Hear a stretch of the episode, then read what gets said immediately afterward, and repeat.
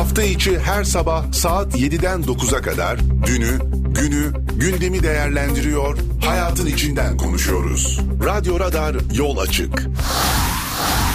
Radyo Radar Yol Açık başlıyor. Efendim, gece bazen o kadar ağır geçer ki insana, sabah kalkmakta zorlanırsınız. Niye zorlanırsınız? Üst üste zam yemişsinizdir. Bu anı nasıl unutabilirsiniz ki, değil mi? Yani bu yoğunluktan kaynaklı birazcık gecikmeli başladık. Hakkınızı helal edin. 91.8 Radyo Radar'dan hepinize selamlar, saygılar, merhabalar. Bugün de saat 9'a kadar sizlerle birlikte olacağız. Günü, gündemi, dünü ve ne yazık ki başımıza gelen zamları ve hep bu hallerimizi hep birlikte konuşmuş olacağız. Hepiniz hoş geldiniz, sefalar getirdiniz efendim. Program boyunca ben Mustafa Bayram. Ben Melih Kamış. Sizlerle birlikte olmaya devam edeceğiz ve sizlerle Türkiye'yi, Kayseri'yi ve beraberinde yaşadıklarımızı ve yaşayacaklarımızı konuşmaya devam edeceğiz. Hoş geldiniz, sefalar getirdiniz. Melih'ciğim, ilginç bir gece olmuş. Bir uyuduk uyandık herkes ölmüş diye bir laf vardı. Cem Yılmaz'ın hangiydi? Bir filmi vardı, o eski zamanlardan kalma bir gittik geldik herkes ölmüş diyordu. Bizimki de ona dönzedi. Bir gittik geldik, yani bir uyuduk uyandık, Allah'ım yarabbim, ortalık toz duman olmuş. Sabah saatlerinde kalktığım an itibariyle nasıl bir güne uyandığımı ben fark etmekte birazcık zorluk çektim.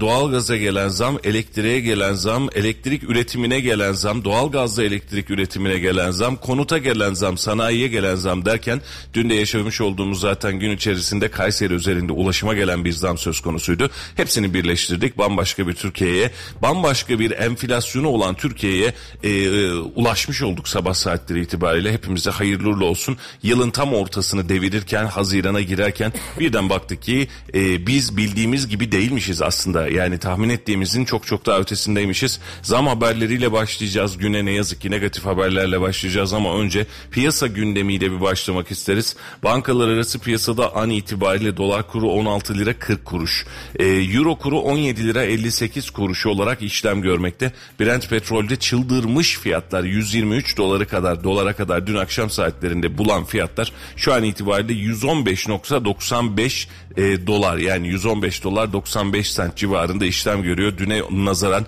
petrol fiyatları bir miktar daha kendine gelmiş durumda.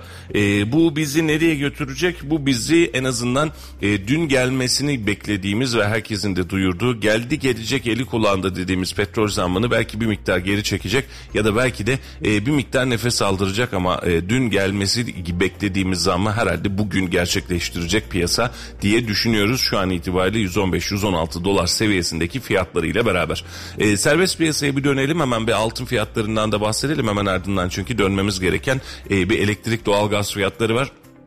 An itibariyle dolar fiyatı 16 lira 44 kuruş hatta 45 kuruş civarında kapalı çarşıda seyrediyor. 17 lira 61 kuruştan da euro fiyatları seyrediyor. Altının ons fiyatı 1834 dolara düşmüş. 1860 dolara kadar tırmanan altın 1834 dolara ani bir düşüş yaşamış.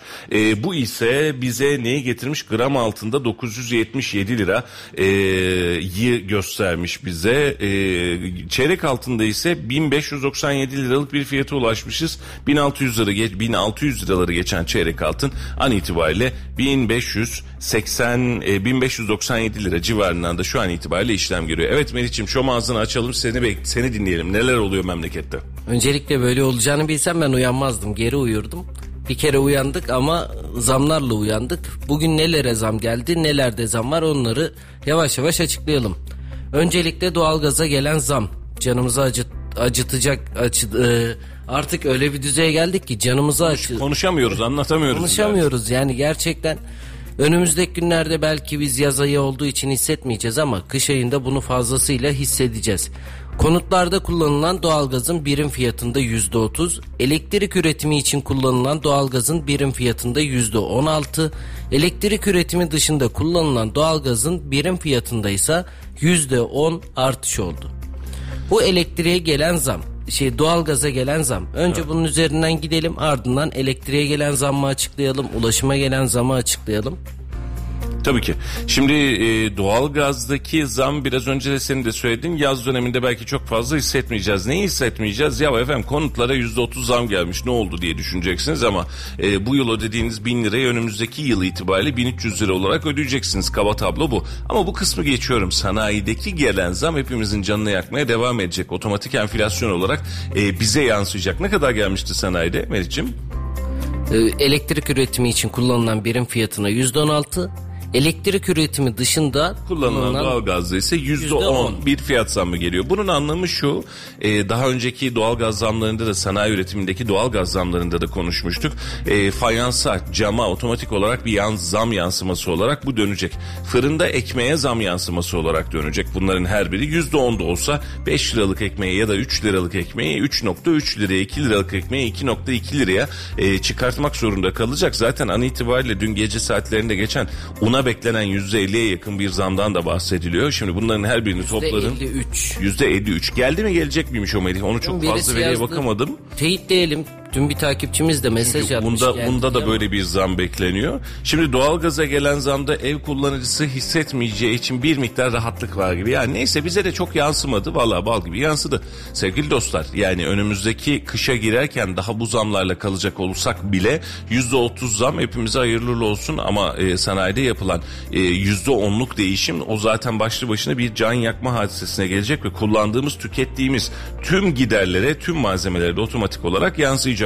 Dönüyoruz elektriğe. Elektriğe de ciddi bir zam geldi. Hani doğalgaza hadi bir şekliyle geçmiş oluyoruz ama bakın, mesken abonelerinin tarifesine elektrikte %15, sanayi ve ticarethane abonelerinin tarifesine ise %25 zam yapıldı.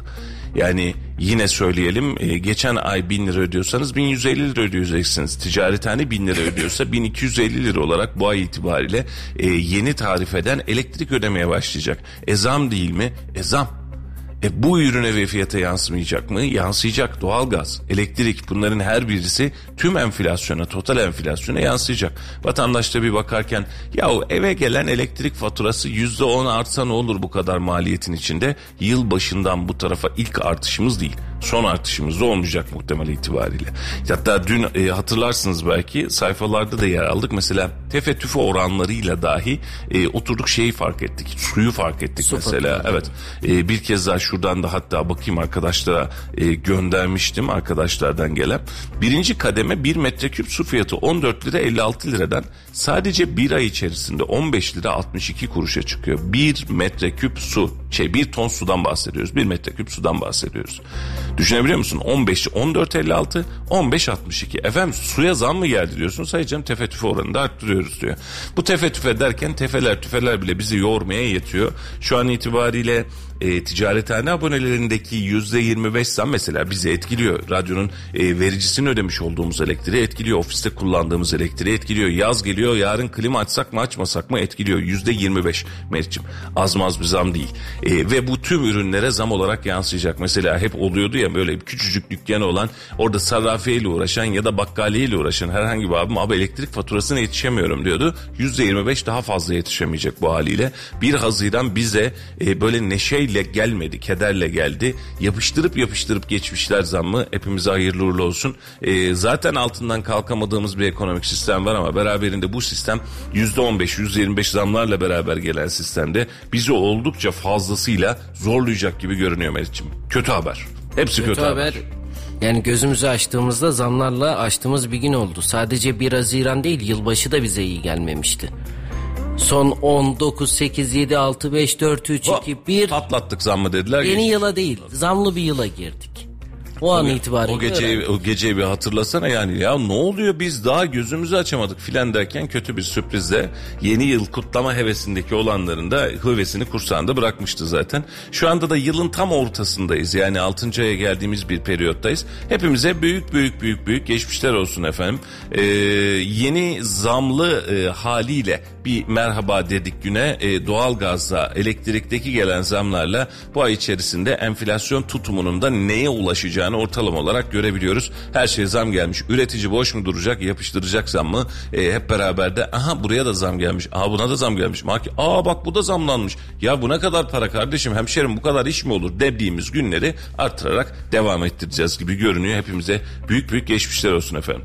gerçekten geçmiş olsun. Ve dün toplu taşımaya da Kayseri için bir zam gelmişti. O zamdan da biraz bahsedelim isterseniz. Şehir içi toplu ulaşım ücretlerine bugünden itibaren geçerli olmak üzere UKOME tarafından alınan kararla zam geldi. Tam bilet 4,5 liraydı, 5,5'e çıktı. İndirimli öğrenci de bugünden itibaren 2 lira 75 kuruş olarak hesaplanacak. Gelmesi muhtemel zamdı. Ben bu zamla alakalı Kayseri Büyükşehir Belediyesi özelinde bir eleştiride bulunmayacağım. Şimdi bu kısmı özellikle altını çize çize belirtmek istiyorum. Sebep şu: ekmekte ve ulaşımda yapması gereken zammı mecburen yapacak belediyeler. Yoksa sen toplu ulaşım kullan ya da kullanma, parası senden. Ben o ekmeği alayım ya da almayayım, parası benden çıkacak. Belediyeler sosyal belediyedir efendim. İsteyen istediği gibi indirimini yapsın, insanlar da rahat rahat ulaşsın diyoruz, hemfikirim. Bir yere kadar bu geçerli, bir yerden sonra bu ne yazık ki geçerli olmuyor. Bedava binenler, serbest pasosu olanlar, 65 yaş üstü derken, özel halk otobüslerinin maliyetleri derken, halk otobüsü sahibi de belediyede, belediyenin ulaşım ekibi de ne yazık ki bu anlamda sıkıntıyı yaşıyordu. Bunu koydum bir kenara. Peki kime eleştireceğiz? Efendim, buradaki zam ortaya çıktığında sesi çıkmayıp İstanbul Büyükşehir Belediyesi'nde ortaya çıktığında sesi çıkanları eleştireceğiz. Bu bir. İki, bu hadiseyi bu hale getirip bu fiyatlardan ulaşım sağlamamızı sağlayan enflasyonist sistemimizi eleştireceğiz, eleştireceksek. Kızacağımız yer varsa kızacağımız nokta bu. Şimdi baksana bir, hani sen giderken mazotla yetişemediğin yerde birileri dönecek, gidecekler ve yetişmeye çalışacaklar. Ve bunu yaparken sana bedavaya yakın hizmet sunacaklar. Böyle bir dünyamız yok. Böyle bir dünya yok. Ben bunu daha önceki yayınlarda da söyledim. İsteyen, merak edenler kayıtları inceleyebilir. Gününü hatırlamıyorum. Belediye ekmeğe de ulaşıma da zam yapmak zorunda. Bu artan maliyetler karşısında aman canım boş ver biraz daha dursun diyebilecek durumda değil. Belediye bütçesinin neredeyse 1/3'üne yakın bir kısmını sadece ekmek ve ulaşımla alakalı sübvansiyon için harcayamazsınız. Böyle bir dünyanız olamaz. Yani belediyenin asli görevi insanlara ucuz ulaşım ya da ucuz ekmek sağlamak değil. Belediyenin asli görevi o trafiği, o ulaşımı rahat hale getirebilmek. O yolu, o kaldırımı rahat hale getirebilmek. Bunun için eleştirir miyim? Hayır kardeşim, yapacağı zam gayet normal. Ama yine söylüyorum, bugün Kayseri milletvekili olanlar dahil olmak üzere civarda, çevrede İstanbul Büyükşehir Belediyesi zam yaptığı zaman görüyor musunuz hani zam yapmayacaktınız ne oldu diyenler, Ankara için aynı cümleyi kullananların Kayseri için, Kayseri üzerine geldiğimiz zaman da ya ağızlarını açmalarını ya da bu tür durumlarda genel itibariyle ağızlarını kapatmalarını tercih ederim. Yani bu kısım o kadar ayyuka çıktı ki. Şimdi biz kendi programımızda, yeni açanlar belki yeni takip edecekler, yeni görecekler. Biz eleştirilerimizi tüm partilere yöneltiyoruz. Ekrem İmamoğlu'nu da burada eleştirdik, CHP'yi de eleştirdik, İYİ Parti'yi, hiç ayağımızı gazdan çekmeyiz o anlamda. Ama eğriye eğri, doğruya da doğru deriz. Artan maliyetler karşısında efendim siz de zam yapmayın, hadi siz yapmayın. Mesela efendim İstanbul'da su fiyatları, Kayseri'de de su fiyatları. Ben bunu Kayseri İstanbul üzerinde bakmıyorum ki. Ulaşım fiyatları efendim İstanbul'da daha pahalı. İstanbul'da kaç kilometre yol gidiyorsun? Kayseri'de kaç kilometre yol gidiyorsun kardeşim? Kaç kilometre yol gidiyorsun? Bir bunun hesabını bir yapsana. Hani buradan buraya gittik diye yakın mesafeden bahsetmiyoruz ki. Bakın, ilçe ulaşım fiyatları çıktı. Yayınladınız mı sayfada bilmiyorum. Yok, daha yayınlamadım. Yayınlayalım onu da sana zahmet Melih'ciğim. İlçe ulaşım fiyatlarındaki tam bilet fiyatlarından geçerek söyleyeceğim. Akkışlı'ya gidip gelmek istiyorsanız 22 lira. Sarıolan'a gitmek istiyorsanız 19 lira. Sarıza gitmek istiyorsanız 43 lira. Tomarza'ya gitmek istiyorsanız 18 lira. En yakınımızdaki Bünyan 12,5 lira. 12,5 lira. Bünyan kaç kilometre? Şuradan şuraya. 20 küsur. Şuradan şura. 30 kilometrede hadi totalde. Çığırsan duyulur derler ya. Çığırsan duyulur Bünyan. Yani ilde mi geçiyorsun, bir miktar daha gidiyorsun, Bünyan'a ulaşıyorsun. 12,5 lira. Geçsen 5,5 lira. 12,5 lira bak fiyatlar. Dönüyorum, Özvatan 22 lira. Develi'ye gidecekseniz 18 lira. Develi-İncesu Kayseri hattından gidecekseniz 24 lira. Yahyalı'ya gidecekseniz 33,5 lira. Yeşilhisar'a gidecekseniz 22 lira. Yahyalı-Develi arasında gidip gelecekseniz 17,5 lira bedel ödeyeceksiniz.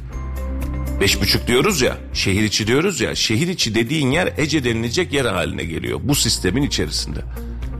Ama evet, sen buradan tutup da Yahyalı'ya gidiyorum dersen 33,5 lira vereceksin. En uzak ilçemiz Sarıza gidiyorum dersen 43 lira vereceksin. 43 lira verdiğin yerde mesela Sarıza gidiyorum. Abi ben öğrenciyim, benden indirimli alır mısınız? Alırım kardeşim. Babandan 43 lira, senden 35 lira 25 kuruş.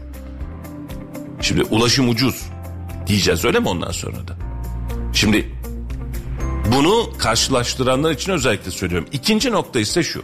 Memlekette enflasyon varken, enflasyon altında vatandaş inim inim inlerken hiçbir şey olmamış gibi davranan ya da suçu başkasına atmaya çalışanlar üzerinden de bunu konuşmakta fayda var herhalde. Enflasyon var mı efendim? Var. Başarabilmiş miyiz bu uzvi ekonomik sistemi üretmeye? Hayır. Şimdi ulaşım özelinde söylüyorum. Efendim ulaşım Brent petrol ve fiyatlardan kaynaklı olarak artmaktadır deseler İnanır mıyız? İnanırız. Brent petrol artıyor kardeşim. Benzin kaç liraydı, şimdi kaç lira oldu?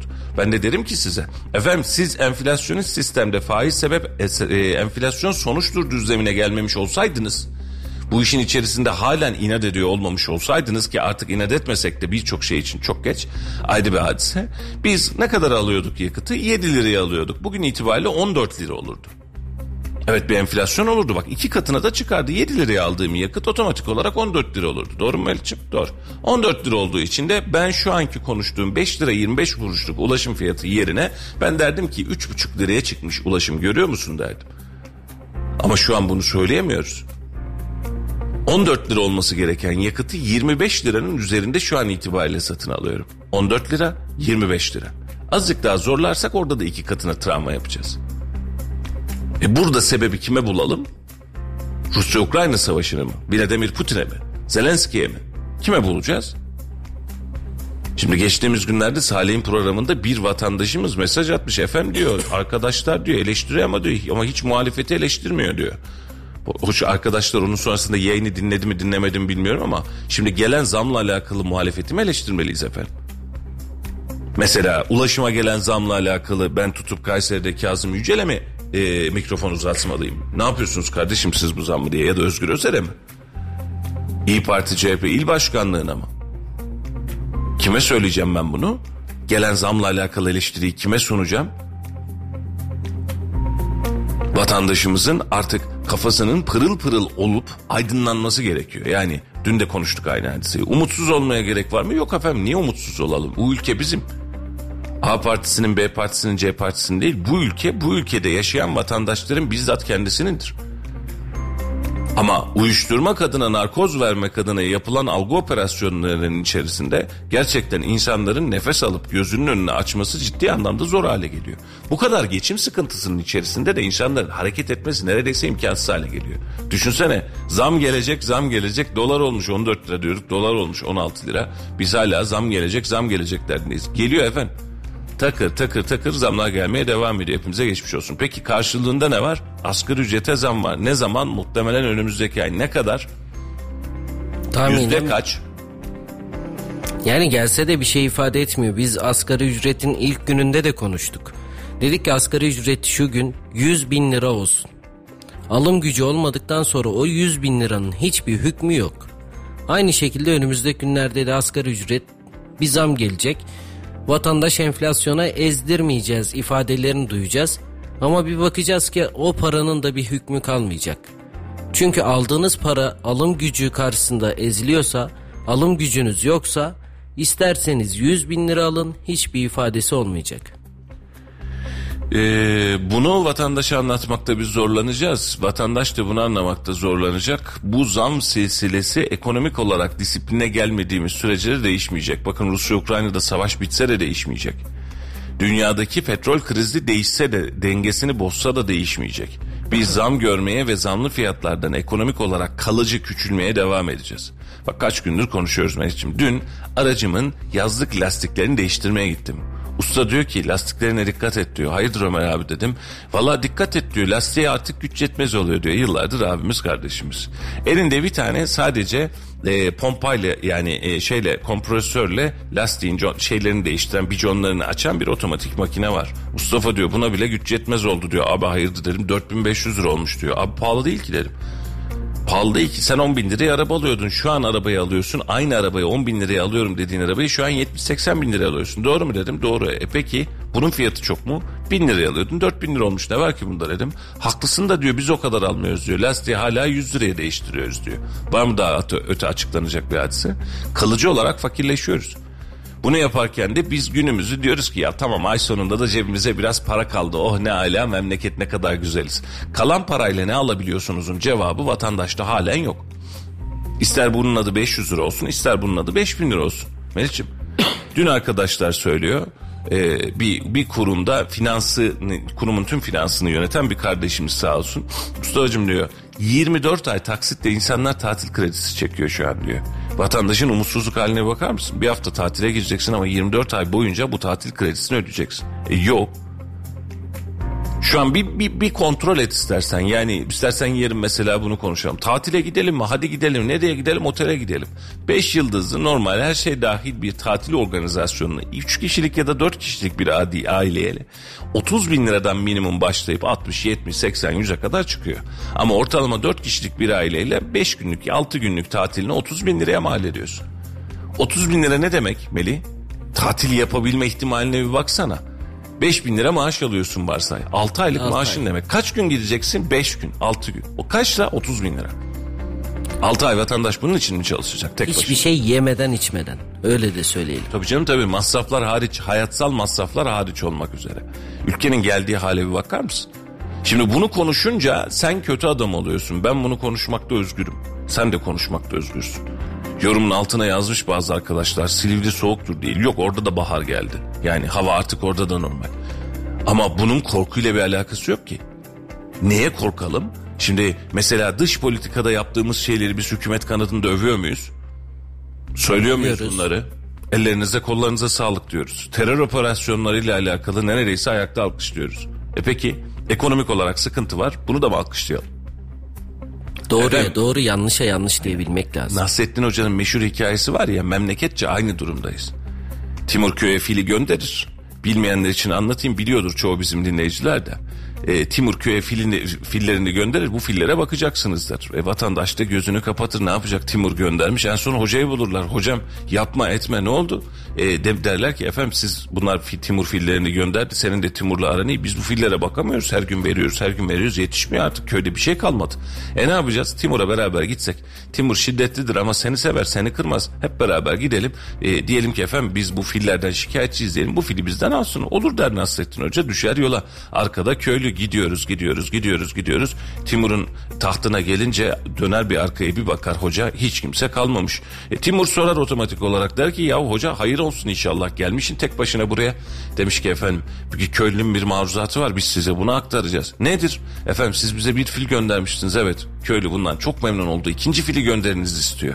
Sen eğer hocayı yalnız bırakırsan o da senin için ikinci fili ister. Şimdi baktığımız yerde de efendim dünya ne güzel, hayat ne güzel, geçimimiz ne güzel, ekonomi ne güzel diyebilecek insanlar varsa biz onlar için bir ikinci fil rica edelim. Ama biz şu şartların içerisinde, yani eldekini geçindirmeyi, kendi boğazımızı ve karın tokluğumuzu sağlamakta zorluk çekiyoruz. Bak Melih'ciğim, bugün %25 sanayi tüketiminde, ticarethane tüketimindeki artıştan bahsediyoruz, elektrikte %25. Bu beni etkileyecek, seni etkileyecek, herkes etkileyecek. Yani düşünsene, fırına gidiyorsun, efendim fırın neyle çalışıyor, ekmek fırını? Ya doğalgazlıdır fırın, ya elektriklidir. Ya %10 geldi, ya %25 geldi. Geldi, çık bu işin içerisinden. Alacağım ekmek, fırın, pasta, unlu mamul, kuru pasta, bak bunların hiçbirisi fark etmiyor. Her birinde biz aynı fiyat yordamını ne yazık ki görüyoruz. Bu zamların her biri şu an ya bize yansımıyor. Kış da geçti zaten, doğalgaz yakmıyoruz. Allah'tan %30'muş ama biz doğalgaz yakmıyoruz, kurtardık diye düşünen varsa efendim bir akıl sağlığıyla alakalı bir problemi var demektir. Bugün itibariyle tüketmiyorsun ama bundan 5 ay sonrasında, 4 ay sonrasında tüketmeye başlayacaksın yeniden. 10. 11. aya geldiği zaman ya havada soğuk mu oldu, ne oldu, çocuk üşüyor, hasta olmayalım diye o doğalgazı tüketmeye başlayacaksın. %30 sen buradan fark verdin, bir de sene başında fark verdin. Yani toplamda verdiğin rakamı hesap ettiğinde senin maaşın bu kadar arttı mı, senin gelirin bu kadar arttı mı? Bizim gelirimiz falan o kadar artmadı. halen devlet bu işi sübvanse etmeye devam ederken ödeyemediğimiz hal bu. Bir de devlet sübvansiyonunu kessek ki Bakan Bey bunu hatırlıyorsun zamanında bol bol açıklamıştı. Devlet sübvansiyonunu kestim arkadaş ben hadi tamamını sen ödeyeceksin dese sanayideki doğalgaz üretimi gibi olacağız. Ondan sonra da hiçbirimiz doğalgaz yakamayacağız. Tezekli sobalara doğru yavaş yavaş bir dönüşüm başlayacak. Görünen itibariyle bu. Ki geçenlerde bir sanayicimiz diyordu ki yaptılar mı bilmiyorum. Doğalgaz dönüşümünü katı yakıt dönüşümüne yapmaya çalışıyoruz dedi. Hayırdır inşallah dedim, koskoca fabrika. Efendim doğalgazın sağ solu belli değil. Bu savaş devam ediyor ve yarın bir gün yeniden bir risk var. Maliyeti daha fazla olabilir. Dönüşümde maliyet getirebilir. Ama bizim sanayici olarak doğalgazdan kurtulmamız lazım dedi. Hak verdim mi? Gerçekten hak verdim. Sanayici doğalgazdan kurtulmaya çalışıyor. Biz de ilçelerimize doğalgaz götürdük diye davul zurna çalıyoruz. İlçe diyor ki ilçedeki vatandaş ben hizmet istiyorum doğalgaz gelsin kardeşim diyor. Gelsin abicim. Sana da gelsin, bana da gelsin. Ben şehirde bu zulmü çekiyorum. Sen de çek bir zahmet. Evet, kolay enerji, rahat enerji ama bu zamların altında biz önümüzdeki kış doğalgaz yakabilecek miyiz? Evlerde birer soba ayarlasak mı? Acaba odun kömür kaç para? Bunların hesabını yapacağımız günlerde çok yakın görünüyor Melih'ciğim. Ne yazık ki bu kadar zam ve bu kadar hangameden sonra tezekli sobalara dönüşü herhalde başlatacağız.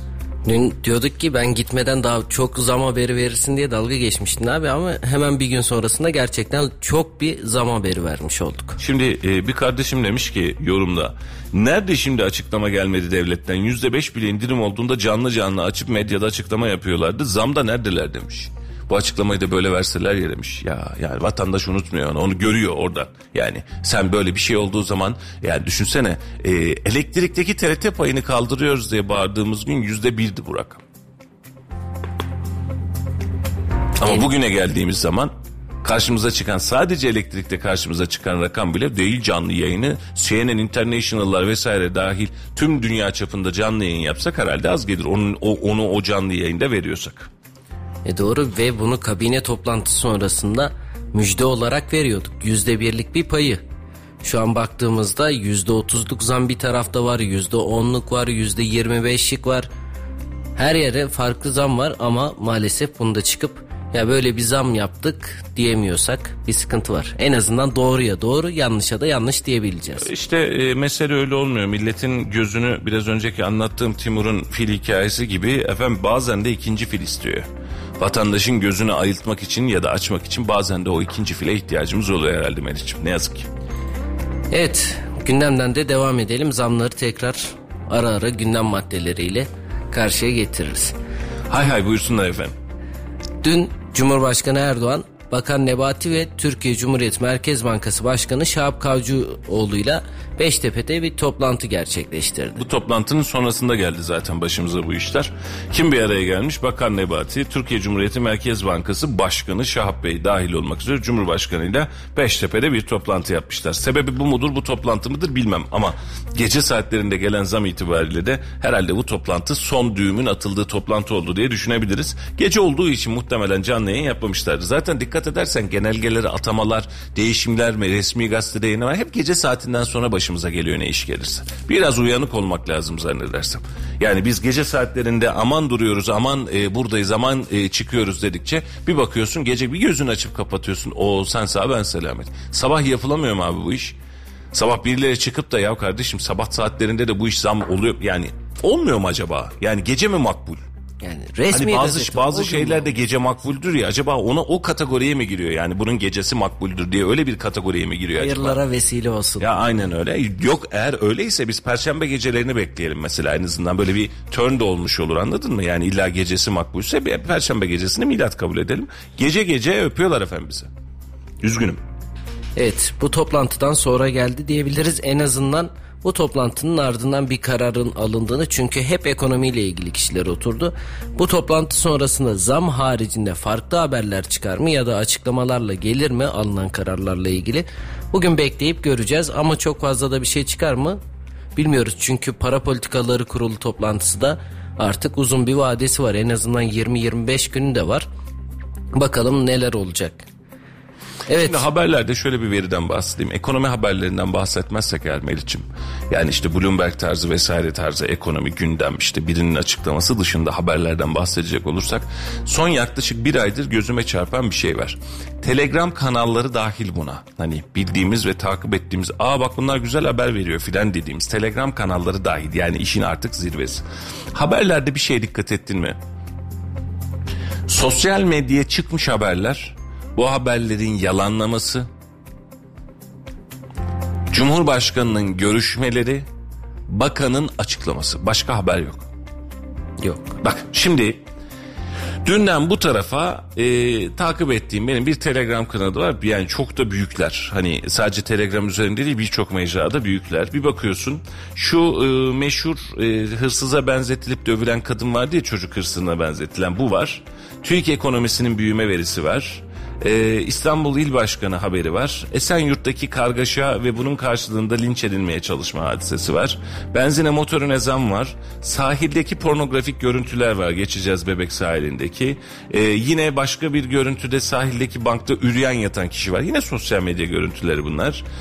Kemal Kılıçdaroğlu'nun Selahattin Demirtaş'la alakalı açıklaması var. Bu bahsetmiş olduğumuz çıkan insanların o Bebek sahili vesaire tutuklanma, görüntülenme çalışmaları var.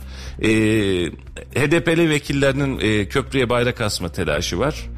Arda Güler'in tütünsüz gün etkinliği var. Bitti. Ve biraz önceki konuştuğumuz hadise işte konutta zam geldi vesaire oldu vesaire oldu. Haber akışları ve vatandaş tepkileri de şu an sosyal medya yasası gelmeden de sosyal medya üzerinden törpülenerek devam ediyor. Bunu da söylemiş olalım. Yani mesela memleket sadece bu kadar mı bu kadar mı güllük gülistanlık diye bakacaksın. Burada bir güllük gülistanlık durum yok ama sosyal medya kanallarında dahi habere karşı bir angajman var ve süreç değişiyor. Yani yavaş yavaş o kazanın içerisinde birileri erimeye başlamış olarak görünüyor en azından. Görmüşken kaç gündür dikkatimi çekiyor, malzeme yok. Yani malzeme yoktan kastım şu, ya memleket bu değil. Yani ya düşünsene Melih, bu kadar zammın altında, bu kadar zammın içerisinde bir haberci olarak eğer zamma haber yapamıyorsak, zammın etkilerine haber yapamıyorsak, fırından çıkan arkadaşımıza mikrofon tutamıyorsak, bugün Laf Sokak'ta ekibi tutup da elektrik doğalgaz zammını soramıyorsa, bunlar yetkililer tarafından, STK tarafından konuşulmuyorsa, sanayici, sanayi odası, ticaret odası kardeşim biz bu zammın altında yaşayamıyoruz ya da sıkıntı yaşıyoruz buna bir çare bulun diyemiyorsa, kimse sesini çıkarmıyorsa ne bekleyeceksin ki memleketten? Hangi haberden bahsedeceksin? Şu an gelen zam bana gelmedi sadece tek başına. Sanayiciye de geldi. Üreticiye de geldi. Üretici ağzını açıp iki çift laf söyleyebiliyor mu? Yok. Niye? Ağzını açana kürekle vuruyorlar çünkü. Üretici bize ulaşıyor. Şimdi kardeşlerim kusuruma bakmasınlar. Yani beni seven ya da arkadaşlarımız vesaire dostlarımız da var dinleyenlerin içerisinde. Abi diyor biz bu işin içerisinden çıkamıyoruz diyor. Haklısın diyorum. Haklısın. 3-5 kişi bir araya girin, bir açıklama yapın. Belki hükümet yetkilileri bu anlamda size bir formül bulur. Yani ya bir bakarsın senin zamla alakalı evet sanayiciye bu anlamda destek verelim der. Şunu yapalım, bunu yapalım der. Der mi? Der. Ya siyaset böyle bir hadise. Sen konuşacaksın, siyaset sana çözüm bulacak. Ya vardı sosyal medyada bir tepki dile geldi. Onun üzerine tüm ülke çapında da artık baktık trend topik olmuş ve vatandaş bu konuda tepkisini dile getiriyor. Ardından Cumhurbaşkanı çıktı, açıklama yaptı bu konuda. Şimdi sanayiciye diyorsun ki kamera mikrofon göndereyim diyorsun. Abi gönderme diyor. FETÖ'cü derler bana diyor. Bunu hep söylüyorum. Yayında daha önce de söyledim. Marketçi diyor ki abi ben bu şu pandemi dönemi ya şu sıkıntıyı yaşıyorum. Haklısın.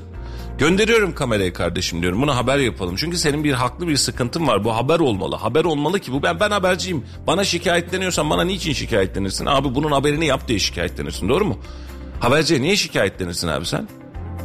Gelip de bankaya şikayetleniyorsan para istiyorsundur, farana faiz istiyorsundur, doğru mu? Haberciye şikayetleniyorsan abi bizim böyle bir mağduriyetimiz var, buna haber yapmalıyız, haber yapmalısın. Yani bir hassasiyet göstermelisin, öne düşmelisin. Tamam ben düşerim, ben bunu yayınlarım. Gönderiyorum kamera, abi gönderme diyor, belediye önüme çukur açar bir daha da kapatmaz diyor. Hadi buyur. Ne zaman siz ağzınızı açacaksınız da ne zaman biz bu işi toparlayabileceğiz? Sanayide zam gelmiş, elektriğe zam gelmiş, doğalgaza zam gelmiş. Hadi çık işin içerisinden. Kim açıklama yapıyor? Kim ben buradayım diyor. Kim efendim biz bu zamların altında çok eziliyoruz, üretim maliyetlerimizi arttı diyor? Hiç kimse. Ama bak bugün itibariyle göreceksin şimdi. Bugün seninle de paylaşacaklar bu hadiseyi. Onun haricinde yeni fiyat listesi paylaşılacak. Efendim cama zam geldi, suntaya zam geldi, buna zam geldi, şuna yeni tarife geldi. Zaten imalatçı zamlı tarife yetişemiyor ki. Üst üste hepsine zam gelecek. Hangi sanayici açıklama yapacak? Açıklama yok. Eğer bir sorunu kabul etmezseniz, bir sorunu konuşmazsanız onun çözüm önerisi de olmaz. Şimdi biz bunu söyleyince şöyle anlaşıyorlar. Efendim açıklama yapmanın anlamı şu değil. Allah belalarını versin, şöyle olsun, böyle olsun. Biz böyle bir açıklamadan bahsetmiyoruz. Ülke bizim, memleket bizim. Ama bu memleketin içerisinde sanayinin, ticaretin, esnafın, beraberinde asgari ücretli çalışanın, memurun hareket edebilmesi, yaşayabilmesi için imkan ve fırsat tanınması lazım. Bu yaşama hakkına saldırı neredeyse. Sen bunun ağzını açamayacaksın, sesini çıkartamayacaksın. Birileri ortaya çıkınca bunların Allah belasını versin, bunlar devlet düşmanı dedirteceksin. Birlik olamayacaksın. Bir araya gelemeyeceksin. Onun sonrasında da efendim bu memleketin hali niye böyle? Az bile efendim. Bize 5. fil de lazım. Öyle 2. fil falan yetmez. Bize 5 tane 6 tane fil gönderecekler, biz göreceğiz. Anya'yı, Konya'yı. Yoksa bunun haricinde bizim gözümüzün açılma şansı yok. Açılmayacak gibi de görünüyor. Gazi kardeşim yazmış şimdi. Ne zaman bitecek bu zamlar? Vatandaş bitti. Gazi abicim biz bu vatandaşlar olarak oturup da ya biz ne yapıyoruz ya? Biz ne yapıyoruz dediğimiz gün belki de bitecek bu zamlar. Ekonomik sistemimiz kendi içerisinde SOS veriyor. Faizimiz ana parayı geçmiş. Bunlar konuşulunca millete garip geliyor. Sürdürülebilir bir ekonomik modele geçmediğimiz sürece alım gücünü arttırma şansımız, işçiyi, çalışanı mutlu etme şansımız neredeyse sıfır. Ve bu hengamenin içerisinde hadi bakalım acaba ne olacak memleketin hali diye oturup biz de burada her gün yayın yapıyoruz. Ve yine söylüyorum, memleket ölmez, memleket batmaz. Biz bu badirenin içerisinden çıkarız ama bir öğrenimi, bir dersi, bir mezuniyeti rahat atlatmamız lazım. Bizim bir araya gelip kardeşim ne yapıyorsunuz siz diyebilmemiz lazım. Bu işte bir yanlışlık var, sanayici bunun içinden çıkamaz diyebilmemiz lazım. Siyasi baskılar olmadan, siyasete de baskı yapmadan geçinebilmek adına. Ama siyasete ekonomik anlamda baskı yaparak kardeşim şu işi bir çözümü üretin diyebilecek kıvama gelebilmemiz lazım. Bakın dün mesela çok ilginçti, sende var mı bilmiyorum. Gençlerle buluşmasında bir araya gelmiş hatta. Görebilirsem göreceğim. Buradan göremedim. Tayyip Bey'in sigara ve alkol zamlarıyla alakalı bir açıklaması var. Evet. Diyor ki efendim sulu gruba da diyor, tütüne de diyor biz vergi artırımı yaptırıyoruz. Ama vatandaş aç kalıyor, açıkta kalıyor, karnı aç ama bunu almaya devam ediyor diyor. Evet, o açıklamayı okuyayım mı? Lütfen. Devamlı artırıyoruz. Çok rahatsızlar. Hem sulu da artırıyoruz, hem sigara da artırıyoruz. Aç sefil geziyor, rakıyı, birayı almaktan geri durmuyor demiş. Dün Cumhurbaşkanı Erdoğan. Şimdi insanlar rakı içer mi, bira içer mi, sigara içer mi? Bu onların keyfi. Gücü yeterse içiyor, gücü yetmezse kimyager oldu memleket. Efendim farkında mısınız bilmiyorum. Alkole yapmış olduğunuz zamların akabinde sentetik uyuşturucu tüketiminin memlekette niye ve neden bu kadar arttığının farkında mısınız? Tanesini 10 liraya 20 liraya aldığı ve narkotiğin her gün mücadele etmek zorunda kaldığı metamfetamin tabanlı sentetik uyuşturucuların niye bu kadar arttığıyla alakalı hiçbir fikriniz var mı? Şimdi Melih'ciğim, bir insan ilaç alıyor. Yani bu bir tedavi değil, yanlış anlama, ilaçla benzetmek olmasın. Ama bir bağımlılığı var. Bir şeyi tüketmesi gerekiyor kendi içerisinde. Sen bunu zihninden atamamışsın. Bunun tedavisini gerçekleştirememişsin. Bu insan bunu kullanmak zorunda. Parası bittiğinde yine kullanmak zorunda. Memlekette dünya genelinde sigara tüketiminde 1. sıradayız. Peki bunu nasıl engelleyeceksin? Zam yaparak mı? Tütüncüler çıktı. Tütüncülerin üstüne gidiyorsun, makaron yakalıyorsun. Yarın bir gün bir bakacaksın, sınır dışından ürün getirmeye çalışan insanlar çıkacak. Onun da üstüne basacaksın. Yarın bir gün tabiri caizse tezek saracak, onun içerisine yine içecek. Değişecek mi bu? Sistem değişmez. Sen kendince haklısın. Ben zam yaptım, arttırdım. Alkol tüketenler için de. Dün bir arkadaşımla konuşuyorum. Abi diyor, ben diyor AK Parti seçmeniyim. Bak. Biliyorum ya, ciğerinden AK Parti seçmeni. İlk kez bugün küfür ettim diyor.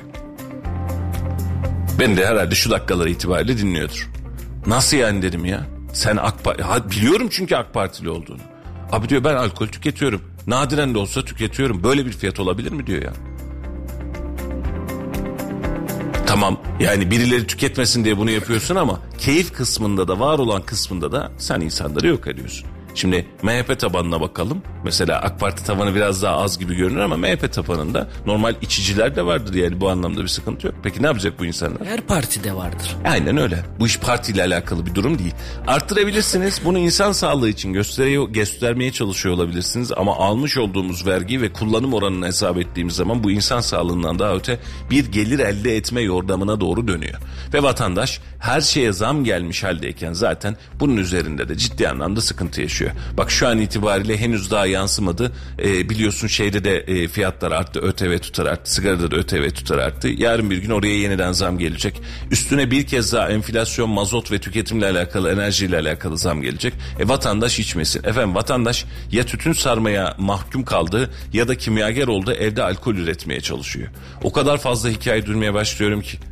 Abi diyor Hatay'dan gelmiş diyor bir viski üretmişler diyor. Şuradan gelmiş şunu yapmışlar diyor. Bu mudur abi memleketin hali? Bu mudur? Maalesef bu. Yani denilecek çok şey var da bir yere kadar diyorsunuz, bir yerden sonra diyemiyorsunuz. Herhalde en çok da diyen biziz. Yani sert dilli olmamaya çalışıyoruz ama bu kadar zammın altında vatandaş inim inim inlerken hiçbir şey yokmuş gibi davranacak kadar da rahat değiliz. Böyle de olamıyoruz.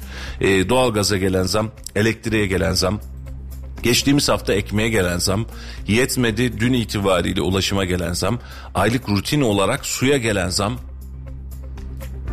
Hepimize büyük geçmişler olsun. Allah sonumuza hayretsin duasını 8 aydır yaparız. Sonumuzun ne olduğunu henüz görmüyoruz. Belki de sonumuz böyle, hayır onu da bilmiyorum. Ama ekonomik sistemin içerisinde bizim rahat olma, nefes alma ve kendimizi iyi hissetme şansımız neredeyse sıfıra doğru yaklaştı. Bu gelen zamların ardından da ben işin açıkçası yakın vadede, kısa vadede ekonomik olarak rahatlayacağımızı da düşünemeyecek hale gelmiş oldum Meriç'im. Bakan Bey'in bir açıklaması var. Kiralarla alakalı yeni bir sistem oluşturmaya çalışıyorlar. Bunu konuşalım ama bunun öncesinde dilersen küçücük bir reklam arası verelim. Reklam arasından sonra burada olacağız. Sevgili dinleyicilerimiz, Bakan Bey kiraların artışları ve tefettüfe oranlarıyla alakalı dün ilginç bir çıkış yaptı. Ne kadar uygulanabileceği ve ne olacağını hem o size anlatacağız hem de yorumlamaya çalışacağız ama 2 dakikalık küçük bir reklam aramız var. Ardından 91.8 Radyo Radar'da sizlerle birlikte olmaya devam edeceğiz. Bir yerlere ayrılmayın.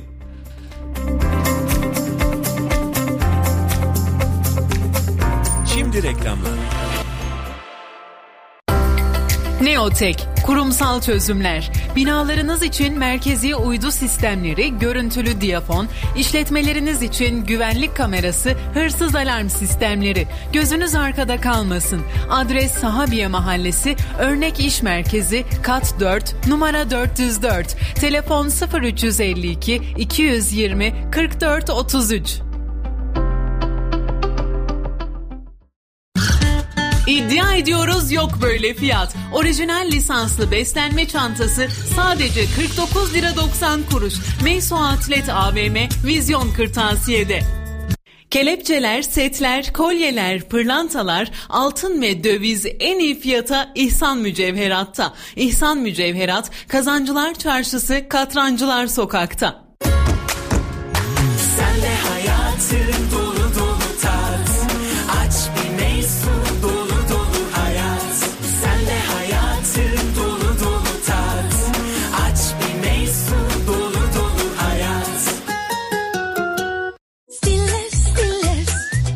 Blender'ım Stilev, çay makinem Stilev, cezvem Stilev, tost makinem Stilev. Stilev, Stilev, artık mutlu herkes. Reklamları dinlediniz.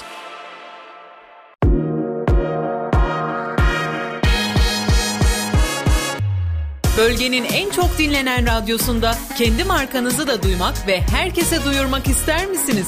Markanıza değer katmak için bizi arayın. Radyo Radar reklam hattı 0539 370 9180.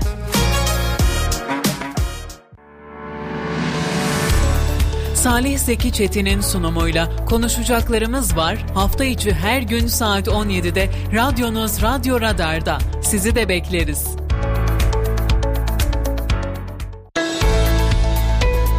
Aradığınız elemanı bulamıyor musunuz? İşte Radar. bölgenin en büyük iş ve yaşam platformu İşte Radar. Bize Instagram işte.radar, Facebook'ta İşte Radar ve www.işteradar.com internet adresimizden ulaşabilirsiniz. İşte Radar WhatsApp iletişim hattı 0538 397 4408. Radyo Radar Yol Açık devam ediyor. Evet, buyursunlar efendim, mikrofonları açmıyorum. Şimdi özür dilerim. Ben de baktım orada yaparken en azından ben başlayayım demiştim ama. Buyursunlar efendim, sizi dinliyoruz. Evet, önümüzdeki günlerde bir 4 bakanlığın çalışmasıyla beraber kira düzenlemesi olacak. Evet. Ve dün de Bakan Kurum dedi ki 4 bakanlığımızda çalışma yapıyoruz. 10-15 gün içinde Cumhurbaşkanımız açıklayacak. Dün de Bekir Bozdağ şu kadarını ifade edebilirim. Hem ev sahibinin hukukunu hem de kiracının hukukunu koruyacak makul bir formül çıkarsa biz bu formülle ilgili adım atabiliriz demişti. Nasıl olacak bununla beraber? 4 bakanlık bir çalışma gerçekleştiriyor. Rayiç bedelleri birebir takip edeceğiz. Düzenleme çerçevesinde kiracı ve ev sahibi mağdur olmayacak. 85 milyon vatandaşımızın mutlu olacağı, fırsatçılara müsaade etmeyeceğimiz düzenlemeyi tamamlayıp paylaşacağız ifadeleri kullanıldı. Efendim şimdi ana kurgu şu: fırsatçılara müsaade etmeyeceğiz. Hadi etmeyelim. Dün itibariyle biliyorsun internet siteleri, ilan sitelerinin tamamından verilerin günlük olarak aktarılmasıyla alakalı bir program çıktı. Yani diyorlar ki sen sarı siteye gidip de evini satlık ya da kiralık diye ilan vereceksin ya. Bunun verisi gitti. Yarın arttıracaksın, yine bunun verisi gitti. Peki buna nasıl bir uygulama yapacağız? Ben evimin fiyatını arttırdım. Dün değil ondan önceki günde herhalde müteahhit firmayla ufak bir görüşmemiz vardı. Efendim diyor 2+1 Talas'taki evi 1,5 milyona sattık dün itibariyle diyor. Nasıl yani dedim. Abi diğerleri 4 milyon 5 milyon oldu. Yeni başlayan şu proje 6 milyon lira değerinde diyor. Abi ev alınacak dedim. Euro bazında fark etmiyor. Aynısı abi, maliyetlerimiz arttı diyor. Sen şimdi bu insanlara diyeceksin ki efendim evi bu fiyattan satamazsın. Evi bu fiyattan da kiraya veremezsin. Tefe tüfe oranında artış yapabilirsin. Vatandaş razı, dündar razı. Tefe tüfe oranında artsın, ben de göreyim, sen de gör. Peki o zaman yatırım amaçlı evi kim alacak Melih? Bir de şu an bak basit bir şey de söyleyeceğim sana. O gün arkadaşımızın yapmış olduğu hesap da söyleyeceğim. Diyor ki abi Almanya'daki ev fiyatı, Fransa'daki ev fiyatı ortalama olarak 70-80 bin euro civarındaki ev alıyorsan, yani 80 bin euroluk bir ev alıyorsun. Düşünsene 80 bin euroya burada da ev alıyorsun. Ortalama olarak burada da ev alıyorsun. Hesap makinemizi açalım. 80 bin euro çarpı 17'den hesap edelim. 1 milyon 360 bin lira. Burada da var mı bu fiyatta evler? Var. Peki diyor Almanya'da bu fiyata almış olduğumuz evin kira getirisi aylık 700 euro diyor. 1,5 milyonluk, 1 milyon, 1,5 milyonluk Türk lirası bazıyla almış olduğumuz evin fiyatı karşılığı adam 700 euro kira alıyor. Peki burada ne kadar alıyoruz diye bakıyoruz. Şimdi 700 eurodan hesap edelim. 700 euro çarpı yine 17 üzerinden gidelim. 11.900-12.000 lira kira alması lazım. Almanya standartlarında bu iş. Peki döndük Türkiye'ye. Türkiye'de ne kadar alıyor? Abi en baba yiğit 4.000 liraya veriyor kiraya diyor. Bu en baba yiğit. Yani o çok kira vermişiz filan dediğinde 4.000 liraya kiraya veriyorsun. Peki sonuç ne oluyor kardeşim dedim. Dedi ki Almancı gelip de Türkiye'den ev almak istemiyor. Çünkü yatırım mantığı kalmadı işin. Yani ev alayım, benim buradan evim olsun, değeri de artsın ama bir taraftan da kiracı. Değer artışı zaten euro bazında, orada da artıyor, burada da artıyor. Sen burada değeri arttı zannediyorsun ama yine o euro bazında. Ortalama olarak Türkiye'de de kullanılacak evler yani 70 bin euro ile 100 bin euro arasında evin kalitesine, niceliğine göre değişirdi. Ucuz ev almak istiyorsan da 50 bin euro civarındaydı. Şu an nasıl durum? Şu anda da hala aynı. Euro bazında aynı kalıyoruz. Peki kira getirisi az. Peki dışarıdan yatırımcı bunun için geliyor mu? Gelmek istemiyor. Niye geleyim kardeşim diyor.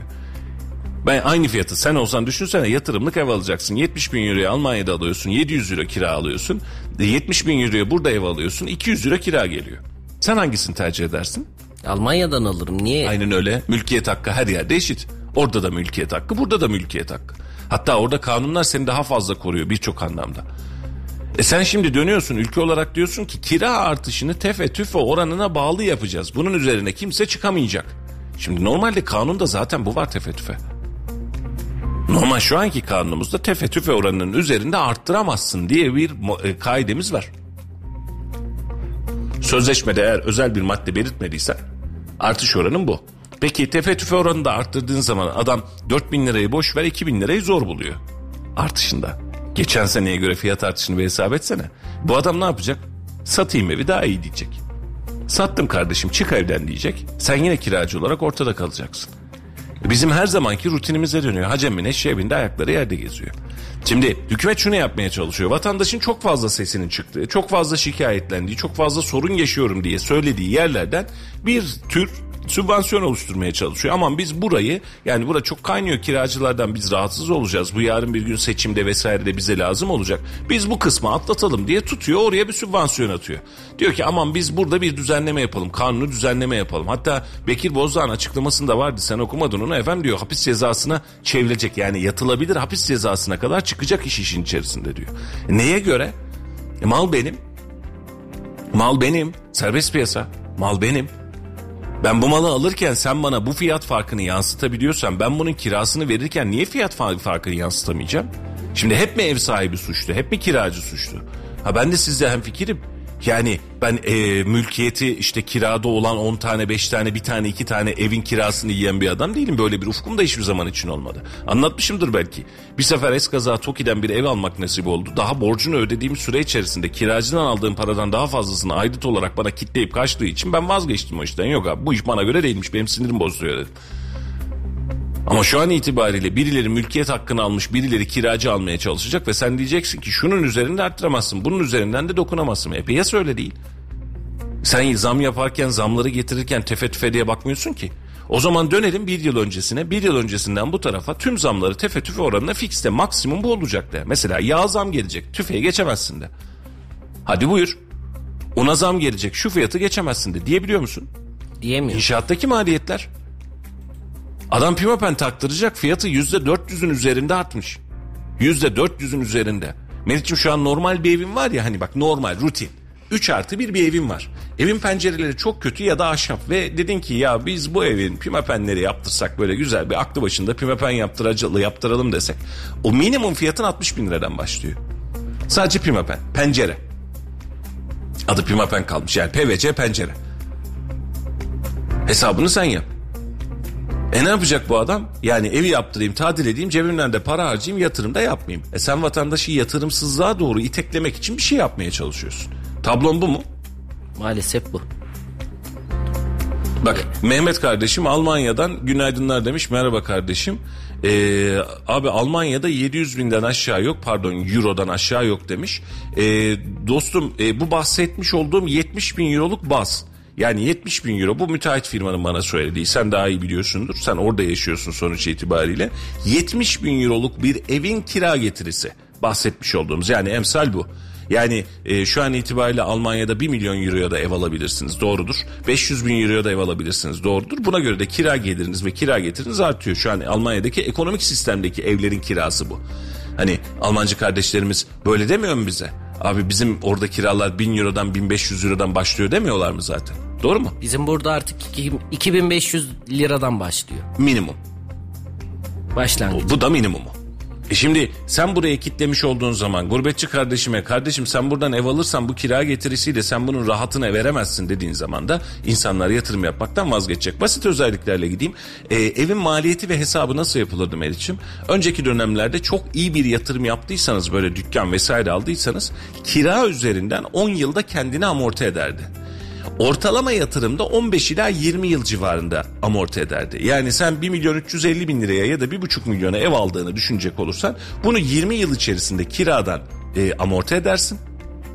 Amorti ettiğin rakamı da çıkartırsın, dersin ki tamam ben bunu amorti ettim, evde bana bedavaya kaldı, bundan sonra sürece bakacağız dersin. Yatırım yapmış olur. 1,5 milyonluk bir evi 240 ayda yani 20 yıl eğer amorti etmeye çalışacak olursan minimum 6.250 lira kira alman lazım. Geçen bir video izledik, şimdi yeni bir kredi açıklandı ya, faiz oranları filan, 0.99 faizle şu kadar ödeyeceksiniz diyor.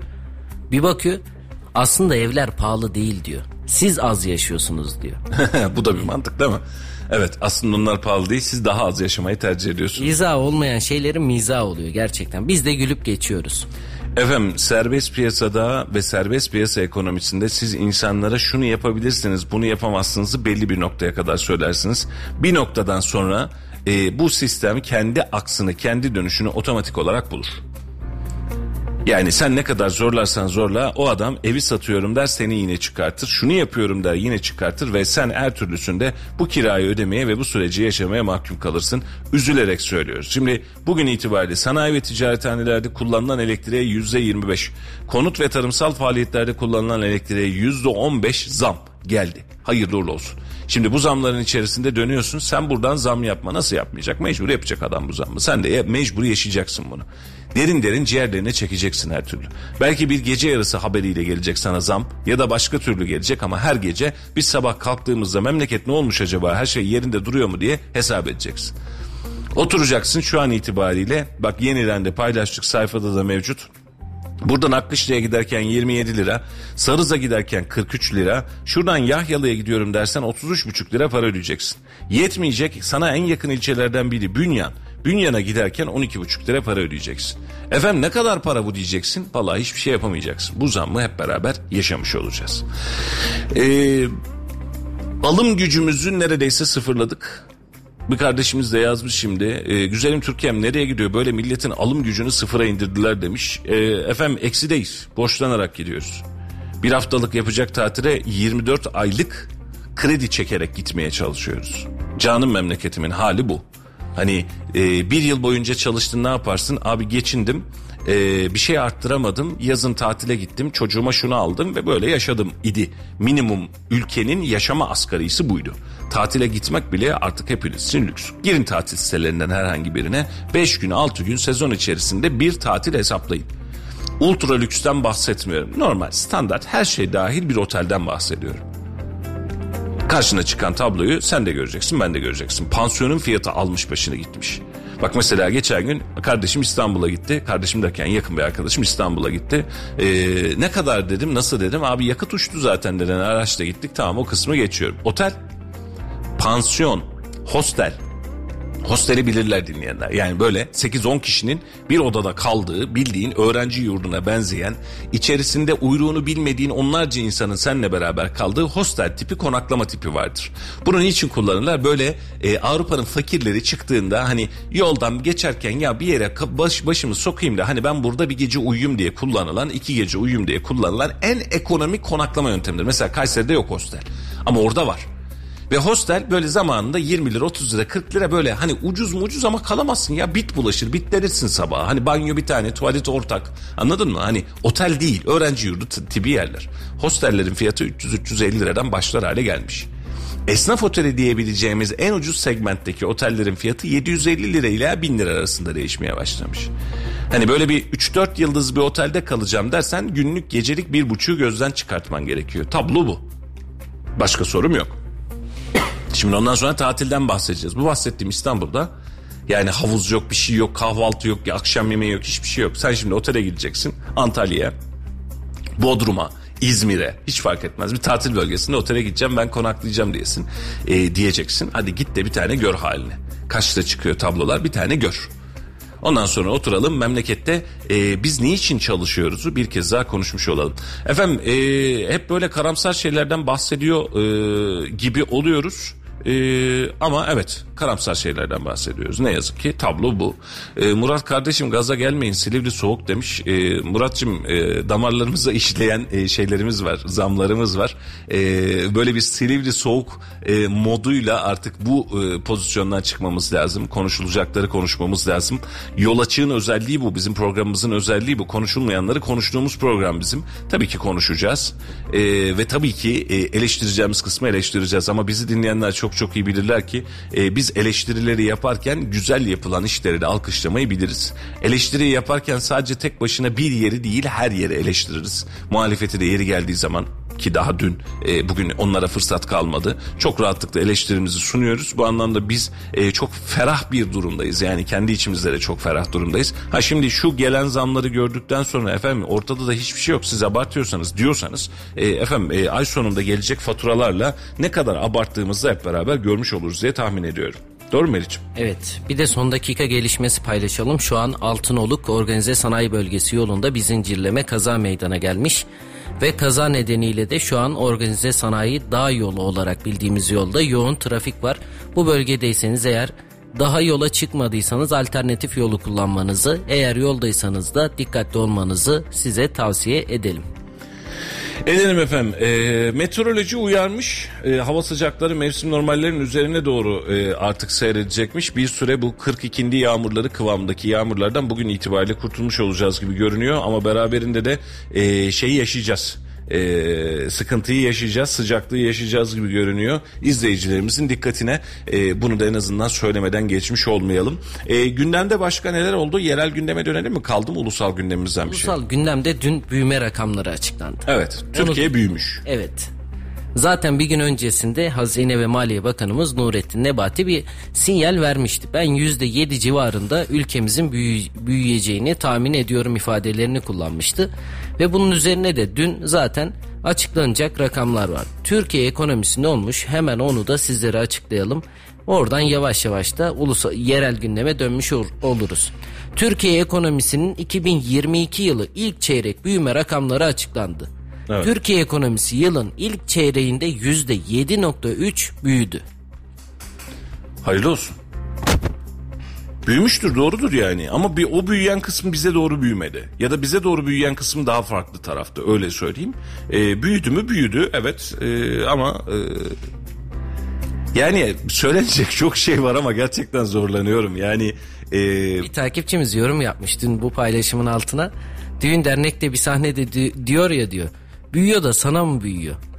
Yani bize de aynı şekilde. Büyüdü. Şu an baktım bana... o meşhur Sivas Otel sahnesi var ya düğüne. Sivas büyüyor, büyüyor da sana mı büyüyor diyor ya. Aynı ona dönüyor. Baktım, hatta kısa pasaj bulursam araya girelim espri olsun diye, bulamadım. Efendim ekonomi büyümüş. Hepimize hayırlı uğurlu olsun. %7 civarında bir Türkiye'de büyüme rakamı gerçekleşmiş. Bakan Bey zaten veriler böyle geliyor, böyle olacak demişti. Öyle de olmuş. Ekonomi hangi bazlar alarak, tabii ki bunu bugün muhtemelen bizim Ali İbrahim Bey'in programında, ekonomi bülteninde de konuşacaklardır. Büyüme rakamları neye göre belirleniyor ve nasıl büyüyor beraber konuşacaklardır. Ama... büyümeye çalıştığımız yerde eğer ben şahsen küçülüyorsam, ya ben bu büyümenin içerisinde yokum, ya da büyüyen şey bana başka türlü büyüyor. Yani biz hangi büyümeden bahsediyoruz? Türkiye ekonomisi büyüdü. Ha, şunu anlarım. İhracatımız arttı. Sanayimiz yükseldi. Mesela dün Kayseri Ticaret Odası'nda rakamları vardı. Şu kadar milyar dolara ulaştık, böyle olduk, şöyle olduk. Tamam, bunları kabul ediyorum. Ama ben vatandaş üzerinde baktığım zaman bana neyin büyüdüğünü keşfetmekte, zamların dışında, elektriğin, doğalgazın dışında, ekmeğin, onun dışında, ulaşımın dışında bana karşı neyin büyüdüğünü keşfetmekte ben zorluk çekiyorum. Bir şey var. Ortada bir sorun var. Ama biz bunu yıl sonu itibariyle şunu çok rahatlıkla göreceğiz. Bak, bu seçim meydanlarında çok konuşulacak. Ekonomimiz bu kadar büyüdü, dünya ekonomisi böyle olurken biz bu hale geldik diye. Bunları çok çok ciddi konuşacağız. Ben bunu büyüme değil, kalıcı olarak fakirleşmemiz olarak görüyorum. Vatandaşın kalıcı olarak fakirleştiği, belki bazı müteahhitlerin, belki bazı iş adamlarının, belki bazı sanayicilerin çok büyüdüğü ama bizim toplamda bu büyümeyi yaşamadığımız, yaşamanın dışında bunu küçülerek geçtiğimiz bir hendek olarak görüyorum ve büyüme olarak da görmüyorum Melih'ciğim. Evet, ulusal gündemde açıklanan rakam buydu. En azından bunu da aktarmış olduk. Şimdi Cyberland mesaj atmış. Cari açık günden güne devasa büyümeye devam ediyor. Üreterek değil, tüketerek büyüyoruz. Harcama ekonomisi yaşıyoruz demiş. Ekonomistimiz o. O öyle diyorsa doğrudur. Efendim, organize dağ yolunda sıkıntı var, trafikte problem var. Bu kısmı kullanacak kardeşlerimiz alternatif yolları tercih ederlerse hepimiz için rahat olacak. Dün itibariyle Laf Sokak'ta ekibine maske kullanımına devam edecek misiniz diye sormuştuk. Çünkü maske kullanımı dün itibariyle toplu taşıma araçları dahil olmak üzere kapatılmış oldu ve bitmiş oldu. Ve maske kullanmayacağımız bir Türkiye'ye uyandık. Ama başka koruyuculara herhalde ihtiyacımız olacak bu zam silsilesinin içerisinde, ama en azından maske olmayacak. Bir isterseniz ufak bir Laf Sokak diye dönelim. Sokak ne diyor maskeyle alakalı? Bunu bir dinleyelim. Biz de bu arada ufak minnacık bir mola vermiş olalım. Bir nefes alalım. Ardından yeniden burada olacağız. Bir yere ayrılmayın efendim. Laf Sokak'ta ekibi sizlerle. Ben ediyordum zaten, bak cebimde. Sıkıyor çünkü ve çok sıcak. Doktorlarımız ilgilenmedi. Tak derlerse takarız, takma derlerse takmayız. Maskenin koruyacağını da pek düşünmüyorum. Bu bir kültür meselesi, bu bir eğitim meselesi diye düşünüyorum. Açıklanan karara göre maske kullanım zorunluluğu kalktı. Biz de Laf Sokak'ta ekibi olarak vatandaşa maske kullanmaya devam edip etmeyeceklerini sorduk. Bakalım nasıl cevaplar almışız. Açıklanan karara göre maske kullanım zorunluluğu kalktı. Siz kullanmaya devam edecek misiniz? Hayır, ben zaten bayağıdır kullanmıyorum. Hayır, etmeyeceğim. Risk grubunda olduğum için astım hastasıyım. Hani bunların da gözetilmesi gerek diye düşünüyorum. Hani herkesin dikkat etmesi bence bir müddet daha lazım. Bence geçtiğine inanmıyorum ben. Hani aslına bakarsan rakamların gerçek olduğuna da inanmıyorum. Ben ediyordum zaten, bak cebimde. Ederim yani. Hayır, etmeyeceğim. Sıkıyor çünkü ve çok sıcak. Ama toplu taşımalarda kullanıyorum. Hayır, etmeyeceğim. Hastalık geçti. Onun için devam etmek istemiyorum. Hem bayağı zorunu çekiyoruz. Etmeyeceğim. Bu konuda Sağlık Bakanlığımıza sonsuz güvenimiz var. Güveniyoruz. Türkiye'de daha fazla bu koronadan ilgilenildiğine daha çok inanıyoruz. Ben yurt dışından geldim. Fransa'da yaşıyorum. Buradaki gibi asla dikkat görmedik. Ne bileyim, karantinalar olsun, kontroller olsun.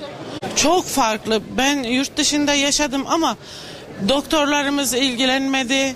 Maskelerimiz çok kısıtlıydı, bulunmadı. Türkiye ile çok farklı geçti bu koskoca 2 yıl. Yani şu anda bitmiş durumda, Allah'a çok şükür. Bundan sonra da takmaya ihtiyaç duymaz inşallah. Ama devletimize karşı da saygılıyız. Tak derlerse takarız, takma derlerse takmayız. Maskenin koruyuculuğuna inanıyor musunuz? Hayır, inanmıyorum. Çünkü nefes almakta zorluk çekiyoruz. Ben tekstilde çalışıyorum. Yani bazı şeylere sıkıntı yaşatıyor maske. Bence doğru bir karar, kalkmaz.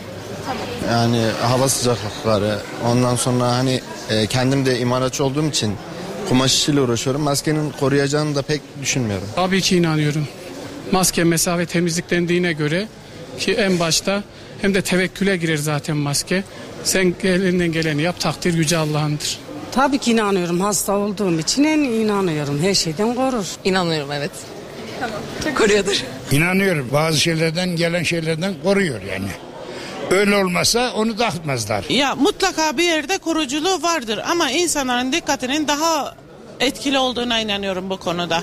Düşünüyorum. İnsan sağlığının her şeyden önemli olduğu kanaatindeyim. Ama şu anda niye masken yok dersen, bizde de ihmal var. Genel olarak kültürümüz buna müsait değil gibi geliyor. Bu bir kültür meselesi, bu bir eğitim meselesi diye düşünüyorum. Tabii devlet bunu koştuysa, takın dediyse muhakkak bir faydası var ki toplumu taşımalarda olsun, hastanelerde olsun faydası var ki devletimiz tak dedi. Biz de takmaya zorunluyuz ve mecburuz yani. Efendim, Laf Sokak'ta ekibi sormuş ve yine vatandaş döktürmüş. Takmalı mıyız, devam ediyor muyuz, etmeyecek miyiz? Bunu konuşmuşuz çünkü dünün gündemi buydu. Şemsettin Alkın, ekonominin büyüdüğünü söyleyenlere sormak lazım. Madem ekonomi büyüdü, neden vatandaşın alım gücü kalmadı? Neden ay sonunu getiremiyoruz demiş. Serbülent de son mesajında demiş ki efendim, para basarak büyüyoruz. Yani para basıyoruz, ekonomiyi rahatlattığımızı zannediyoruz. Tüketim ekonomisiyle açığımızı arttırarak büyüdüğümüzü zannediyoruz demiş. Ekonomi büyüyor mu bilmem ama zamlar büyüyor. Doğalgaza zam geldi, elektriğe zam geldi, ulaşıma zam geldi. Bir kardeşim yazmış, Kayseri'de ulaşım fiyatlarına yine zam geldi. Bir yılda 3. zam demiş. Bu da bir ayrı bir değerlendirilecek konu zannedersem. Zam yok dediğimiz günden bu tarafa 3. zamı da yaşamış olduk. Evet Melih'ciğim, başka gündemimizde ne varsa toparlayalım. Evet, gündem maddelerinden devam edelim. Türkiye'nin ilk 500 firması listesi açıklandı. İSO tarafından İstanbul Sanayi Odası. Ve bununla beraber Kayseri'deki 18 firma listede yer aldı. Evet. Bununla beraber Mega Metal, Şeker Fabrikası, HES Hacılar Elektrik Sanayi, Has Çelik Kablo, İstikbal Mobilya, Yataş Yatak ve Yorgan Sanayi, Boy Çelik Metal Sanayi, Bellona Mobilya Sanayi, Sersim Dayanıklı Tüketim Malları Sanayi, Form Sünger ve Yatak Sanayi, Femaş Metal Sanayi, Şirikçioğlu İplik ve Denim İşlemeleri Sanayi, Boytex Tekstil, Orta Anadolu Ticaret ve Sanayi İşletmesi, Erbosan, Erciyes, Boru Sanayi, İpek Mobilya, Koreal Alüminyum Kablo ve ismi açıklanmayan bir firma da bu liste içerisinde yerini almış oldu. Şimdi buradaki hadiseyi şöyle değerlendireceğim. Daha önce bunun törenlerini de yapmış biri olarak söylüyorum. Yani törenlerinde bulunmuş bir, organizasyonunda bulunmuş biri olarak söylüyorum. Önceki dönemde bizim ISO 500 listesinde ilk yüzde firmalarımız olurdu. İlk yüzde. Tabii ki. Şu an itibariyle ilk yüzde firmamız yok. 100. firmamız Mega Metal 124'ten 100. sıraya yükselmiş ve 24 sıra artmış. Kayseri Şeker Fabrikası 121. sıradaymış, 106'ya artmış. 15 sıralık bir artış var. Mesela Kayseri Şeker'de önceki dönemlerde ilk yüzde yerini alırdı. HES Hacılar Elektrik Sanayi 6 sıra gerilemiş, 101'den 107'ye düşmüş. Has Çelik yükselmiş 143'ten 109'a. Şimdi artılan ve eksilenlere bakacağım. İstikbal Mobilya 166. sıradan 206. sıraya düşmüş efendim. Eksi 40. Gerilemiş. Bakıyorsun Yataş eksi 31, 201'den 232'ye düşmüş. Boyçeli'ye bakıyorsun 321'den 267'ye çıkmış, 54 sıra. Bellona 196. sıradan 285. sıraya düşmüş. 89 kişilik bir sıra atlaması. Sersim dayanıklı tüketim malzemeleri 299'dan 304'e düşmüş. Şimdi bakıyorum mesela Form Sünger 13 sıra artmış. Femaş 33 sıra gerilemiş. 307'den 340'a. Şirikçioğlu İplik 395 sıra artmış. 759. sıradan 364. sıraya yükselmiş. Boytex'e bakıyorsunuz eksi 68 sıralamada düşmüş. Orta Anadolu 24 sıra yükselmiş. 397'den 373'e çıkmış. Erbosan 103 sıra yükselmiş. İpek Mobilya İmalat İhracat Sanayi Ticaret AŞ yeni bir şirket yapılanmasıyla bu listeye girmiş ve yeni girmiş. 466 sıra birden artmış. Yani 466. sırada bulunmuş ve bakıyorsun Koreal Alüminyum'da 66 sıra yükselmiş. Ama dediğim gibi firmalarımızın başarılarından dolayı ve bu büyüklüklerinden dolayı, ISO listesindeki büyüklüklerinden dolayı kendilerini tebrik ederiz.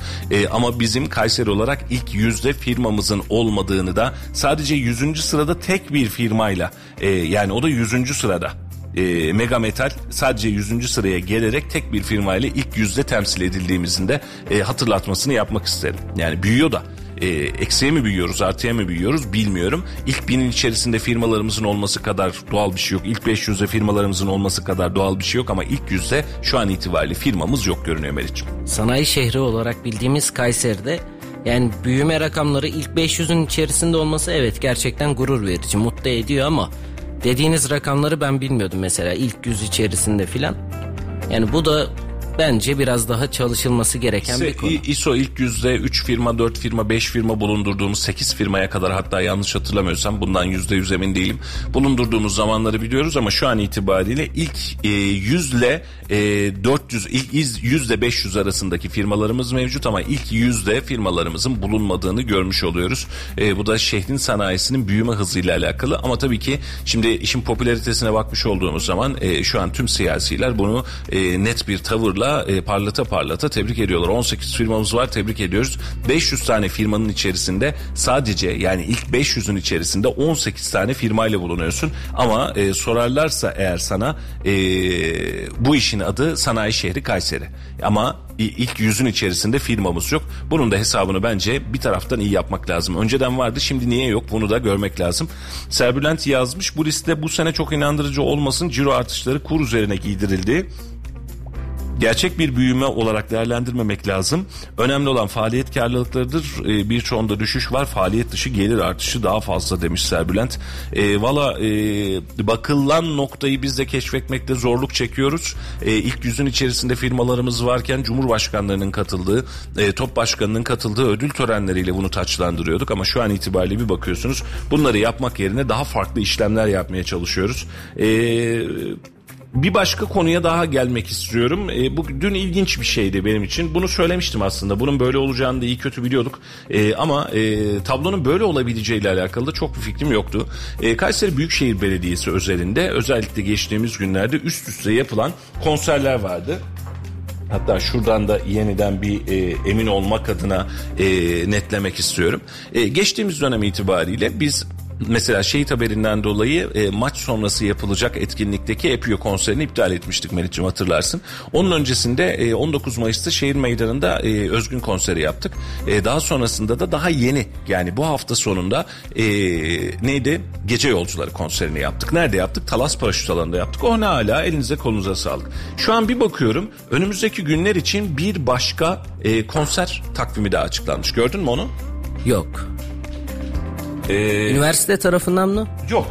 Üniversite olsa bu birazcık daha rahat gelecek. Ya tabii ki üniversite kardeşim yapacak diyeceğiz. Şimdi bu hafta itibariyle üniversitenin konserleri var. Hatta bugün ilk lansmanı başlıyor. Bugün ve yarın olması lazım. Ama yetmiyor. Kayseri Yaza Merhaba diye bir gençlik festivali gerçekleştiriyor. Allah Allah. Bayram değil, seyran değil. Enişten beni niye öptü kıvamına doğru gidiyoruz. Tuğçe Kandemir gelecekmiş efendim. 9 Haziran Perşembe. Öncesinde de Semih Tercan çıkacakmış. Yaza Merhaba Gençlik Festivali. Kim yapıyor bunu? Kaymek, Kaytur ve Spor AŞ ortaklaşa yapıyor. Kayseri Büyükşehir Belediyesi için. Şirketler üzerinden yapılan bir etkinlik ve konser olarak ortaya çıkıyor. Peki niye yapıyoruz biz bunu diye düşünüyorum. Seçim geliyor demekten başka elime de başka bir çare gelmiyor. Şimdi bir bakıyorum, buraya bir ulaşım AŞ'ye de eklesek aslında tam taşlanacak. Şehrin şirketleri birleşmişler ve çok fazla kar ediyormuşuz gibi bir gençlik festivali daha düzenlemeye karar vermişiz. Talas Paraşüt indirme alanında iş tutmuş. Tamam, bu yaz konserlerle geçecek diye söylemiştim sana. Yani vatandaşa eğlenceye vereceğiz. Ver coşkuyu, ver coşkuyu, ver coşkuyu, ver coşkuyu. Bu kadar zammın altından nasıl çıkarız? Daha fazla eğlence yaparak çıkarız muhtemel itibariyle. Ve gelen tabloya baktığım zaman da ben ağzım ayrı kaldı. Olmasın mı? Olsun efendim. Olsun. Problem yok. Yani konserde olsun, etkinlikte olsun. Ama üst üste bu kadar sıklıkla yapılabilecek bir konser hengamesini bu yaz döneminde sanırım birazcık daha fazla yaşayacağız gibi görünüyor. Z kuşağının oyunu almak istiyoruz. Tablomuz bu. 6 milyon yeni seçmen varmış. Değil mi? 6 milyon. İyi bir rakam. Geldi çıkışın içerisinde. O yüzden onlar yeni seçmen. Yani geçen seçimde oy kullanmayıp bu seçimde oy kullanan. 35 milyon civarında da AK Parti döneminin öncesini hatırlamayan seçmen varmış. Düşünsene, yani 20 yıl öncesindeki dönemi hatırlamayan çocuk olan. Onun içinde ben varım. Aynen. Yani hiç daha öncesi dönemi görmemiş bir de böyle bir seçmen var. Onu da Z kuşağı demezsen alfa kuşağı de, başka bir kuşakta, yani totaldeki bir kuşağı. Y kuşağı de. Y kuşağı, Z kuşağı topladığın zaman çok ciddi bir yekün yapıyor. Şu an AK Parti temelinde de aslında bölgelerin, illerin tamamında aynı start verilmiş oldu. Bu yıl Türkiye geneli vur patlasın çal oynasına dönecek. Hani izah olmayan şeyin mizahı olur diyoruz ya, atlatılamayan sendromların ve zam sendromlarının da muhtemel itibariyle konserler, eğlenceler, etkinliklerle atlatmaya çalışacağız ve gençlerimizi de eğlenceye çağıracağız. Hepimize hayırlı olsun. Ahmet Karakaya bir mesaj göndermiş. Sadece saydığınız iş adamları büyüyor ama tüketici veya çalışanlar olarak büyüdükçe küçülüyor. Küçülmeler biterse o büyüyenler de yok olur. Onu da unutmamak gerek demiş. Böyle bir yorum da gelmiş Ahmet Karakaya kardeşimizden. Ben şeyi de merak ediyorum. Biraz önce yeni seçmenden filan bahsederken, bundan sonraki süreçte 6 milyon yeni seçmen var. Partilerin çalışması gençler üzerine nasıl olacak? Çünkü sadece yani konserlerle filan olacak şey olarak da düşünmüyorum aslında. Çünkü gençlerin işsizlik sorunu var, evlenme sorunu var. Üniversiteyi bitirdikten sonra üniversite okurken bile geçim sıkıntısı var. Bunlar üzerine gençlere yapılacak çalışmalar var mı? Bu niteliklere, bu projelere de bakmak lazım aslında. Valla ne çıkacak bunu çok fazla bilmiyorum Melih'ciğim ama gençlere yapılabilecek en güzeli onların ekonomik olarak rahat olmasını sağlamakla başlayacak. Gençler gelecekten korku değil, umut duyması lazım ki biz önümüzdeki gelecekten bahsedebilelim. Her şey ne kadar güzelmiş, her şey ne kadar yerli yerindeymiş diye bunları konuşabilelim. Ama gençlerin gelecekten umudu olması için ekonomilerinin de rahat olmaları farz. Şart demiyorum, farz ötesi farz. Yani gençler şu an çıktıkları zaman bulabilecekleri iş gücünü asgari ücretle sınırlı tutmak, onları asgari ücret ya da asgari ücretin bir kademe üzerinde, düşünsene de gençler yıllarca üniversite okudu, şimdi memur olmak için tırmalıyorlar. Memur olunca kaç para alacaksın diyorsun, 6.000 lira maaş alacakmışım, 6.500 lira maaş alacakmışım, 7.000 lira maaş alacakmışım diyor. Gençlik şimdi bu 6.000 lira 7.000 lirayla ev mi kursun, düğün mü yapsın, evine mi baksın, çocuk mu yapsın? Bunların hesabını vermeye çalıştığımız zaman gençlere bir umut vermeniz lazım. Gençlere vereceğiniz umut konserlerle olur mu, millet bahçeleriyle olur mu, bunu bilmem ama gençlerin umutlanmak için geleceğe bir başka pencereden bakabilmesi lazım. Senin üzerinden bunu hep konuşuyoruz Melih'ciğim. Düşünsene, yani bir ev almak şu an ne kadar mümkün, araba almak ne kadar mümkün. Düşünsene bir hesabını. Araba hayal, Evin hayali bile yok. Hayali bile hayal. Geçen bir tanesi vardı abi, diyor Magnum çubuklarından hatırlıyorsun değil mi? Araba çıkma ihtimali benim alma ihtimalimden daha yüksek diyor. Vallahi iş ona döndü. Böyle bir ihtimal gençlik için azaldı. Ve sen şimdi gençlere bir duygu akımı vereceksin. Gençleri rahatlatmaya çalışacaksın. Nasıl? How can? Konserlerle. Olmuyor işte. Yani öyle millet bahçesiyle konserle olmuyor. Ve stratejik olarak ben net söylüyorum. Bak bunu bugün itibariyle altını çizerek söylüyorum. 1-2 ay sonrasında bunu yeniden konuşacağız. Sen burada olmayacaksın ama canlı bağlantıya alırız seni. Oradan da konuşuruz. Stratejik olarak yanlış bir karar. İnsanları üst üste alışkın olmadıkları formatta üst üste bir eğlenceye boğmaya çalışma, konsere boğmaya çalışma, gençleri toplamaya çalışma. Siz gençlerin oyunu aldığınızı zannedeceksiniz. Ama bunun bütçesini yetişkinler de ödeyecek, gençler de ödeyecek. Ve şu anda yapmaya çalıştığınız konserler için de söylüyorum. Tamam, kültür sanat etkinliği yapın. Buna hiçbir itirazım yok. Ama bu kadar hani yapmayıp bu kadar üst üste bir şeyler yapmaya çalışmak da bence ayrı bir soru işareti. Ne kadar daha gider bilmiyorum. Yaz dönemime gider, kış dönemime gider bilmiyorum ama bu saatten sonra sürekli bir eğlence, sürekli bir festival, sürekli bir uçuyoruz, coşuyoruz kıvamına doğru geleceğiz gibi geliyor. Memleketimize hayırlı uğurlu olsun. Bize de hayırlı uğurlu olsun. Parası cebimizden çıkacak sonuçta. Bakalım ne çıkacak bahtımıza. Evet, yavaş yavaş da gündemi toplayalım ama dün gelen ulaşıma gelen bir zam vardı. Şu an sayfalarımızda da mevcut. Hem ilçe tarifeleriyle hem de şehir içinde yaşanacak gelişmelerle beraber. Ama bununla beraber ne kadardı, ne kadar oldu onu da açıklayalım. Tam bilet 5,5 lira oldu. İndirimli bilet 2 lira 75 kuruş oldu. Tam abonman aylık 140.000 kişi 280 lira. İndirimli abonman 140.000 kişi 135 lira. Erken ulaşım tarifesi 4 lira 60 kuruş. Aktarmalı hat tam 4 lira 60 kuruş. Uzun hat tam 5,5 lira olarak fiyat tarifesi güncellenmiş oldu. Biraz önce takipçimiz de yazmıştı. Sene içerisinde gelen 3. zammış. Yani ben 3. zam olduğunu bilmiyordum. Bir kere daha geldiğini biliyordum. Ama ulaşıma da yeni dönemde bir zam var. Bugünden itibaren eğer otobüslere, tramvaylara biniyorsanız daha fazla bir fiyat ödeyeceksiniz. Bunu da belirtmiş olalım. Hayırlı olsun efendim. Hepimize, vatanımıza, milletimize, memleketimize. Ulaşımdaki zammı ben şahsım adına bekliyordum. Bunu daha önce de söylemiştim. Yapılması gereken bir zamdı. Ulaşımla alakalı zam konusunda büyükşehir özelinde ya da belediyeler özelinde yorum yapmanın ya da üzerine gitmenin bence çok fazla bir izahı ve mantığı yok. Sebebimiz de şu: akaryakıta gelen zam, otobüsçünün tarife zammı, otobüsçünün ulaşım maliyetleri, masrafları, mazotu, akaryakıtı, LPG'si, CNG'si, nereden bakarsan bak. Bu zam kaçınılmaz bir zamdı. Eğer buradan iki noktayı başta yayının başında da söyledim, iki nokta önemli hale geliyor. Bir, bu ulaşıma yapılan zamma sesinizi çıkarmayıp İstanbul ya da Ankara'nın ya da Mersin'in ya da Antalya'nın ulaşım zammını ağzınıza açacaksanız orada bir durun derim. Çünkü zam bir mecburiyet haline geliyor ve herkes için geçerli oluyor. İki, bu zamlarla alakalı belediyeleri değil merkezi ekonomik yönetimin üzerinden bir yaftalama ya da bir sonuçlandırma yapmanız gerekecek. Almış olduğunuz maaşla kaç otobüs binişi alıyordunuz, kaç otobüs binişine düştü, kaç kez zam gördünüz, bunun hesabını yapacak olan sizsiniz. Burada belediyelerin, bu Kayseri Büyükşehir Belediyesi de olsa, Ankara Büyükşehir Belediyesi de olsa, İzmir'de olsa fark eden bir şey yok. Belediyelerin, kamunun bir şekliyle bu zammı size yansıtmaya ihtiyacı var. Ekmek zammı içinde, ulaşım zammı içinde bu geçerli olacak. Çünkü eğer siz bu zamları ulaştırmazsanız kent ekmekten ekmek almayan kardeşim bunu kendi vergileriyle ödemiş olacak. O ulaşım hizmetini kullanmayan vatandaşımız bunu kendi cebinden ödemiş olacak. Nasıl ödeyeceğiz cebimizden? Bize gelecek hizmeti almayacağız. Bunun yerine oralardan zam ödeyeceğiz. Ama dersen ki kardeşim konser yapmaya para buluyorsun, bunu da yapar mısın dersen, inanın bana ulaşımda ödemiş olduğumuz toplam maliyet konser biletlerinin ya da bedava yapılacak konserlerin yanında devede kulak bile kalmaz. Bu daha ayrı bir hangame olarak karşımıza çıkıyor Melih'ciğim. Ve fazlasıyla çıkıyor. Bugün de hem benzine hem de motorine çifte bir zam bekleniyor. Bunu da takipçilerimize aktaralım. Akşam saatleri olduğu zaman da kuyruklar oluştuğunu görüyoruz. Evet, dün vermiştik aslında haberi ama evet. Dün EFGİS'çiler yapmadı, zammı yapmamayı tercih ettiler ama şu an itibariyle bugünün akşamında bir zam beklentisi var. Zam beklentisiyle beraber de sonucu görmüş olacağız. Muhtemelen bize de yansımış olacak zam. Ve Brent petrol fiyatı, her zaman konuştuğumuz olmazsa olmazımız Brent petrol fiyatı düne nazaran bir miktar daha düştü. Bugün bu zammı büyütebilir ihtimali vardı ama belki küçültebilir. Şu an an itibariyle dün 123 dolara kadar çıkan Brent petrol şu an itibariyle 115 dolar seviyesinden işlem görüyor. Dolar ve Euro'da da belli bir gerileme var. Şu an itibariyle piyasalar açıldı. 16 lira 39 kuruştan dolar işlem görürken 17 lira 56 kuruştan da Euro işlem görüyor. Brent petrol ise 115.63'ten işlem görüyor. Altın birazcık sersemledi. 1832 dolarlar seviyesine kadar düştü altın. Hal böyle olunca gram altın fiyatı şu an itibariyle 975 lira. Çeyrek altın fiyatı ise 1594 lira olarak işlem görüyor. Bu da piyasanın son rakamları olarak en azından vermiş olalım, bildirmiş olalım Meriç'im.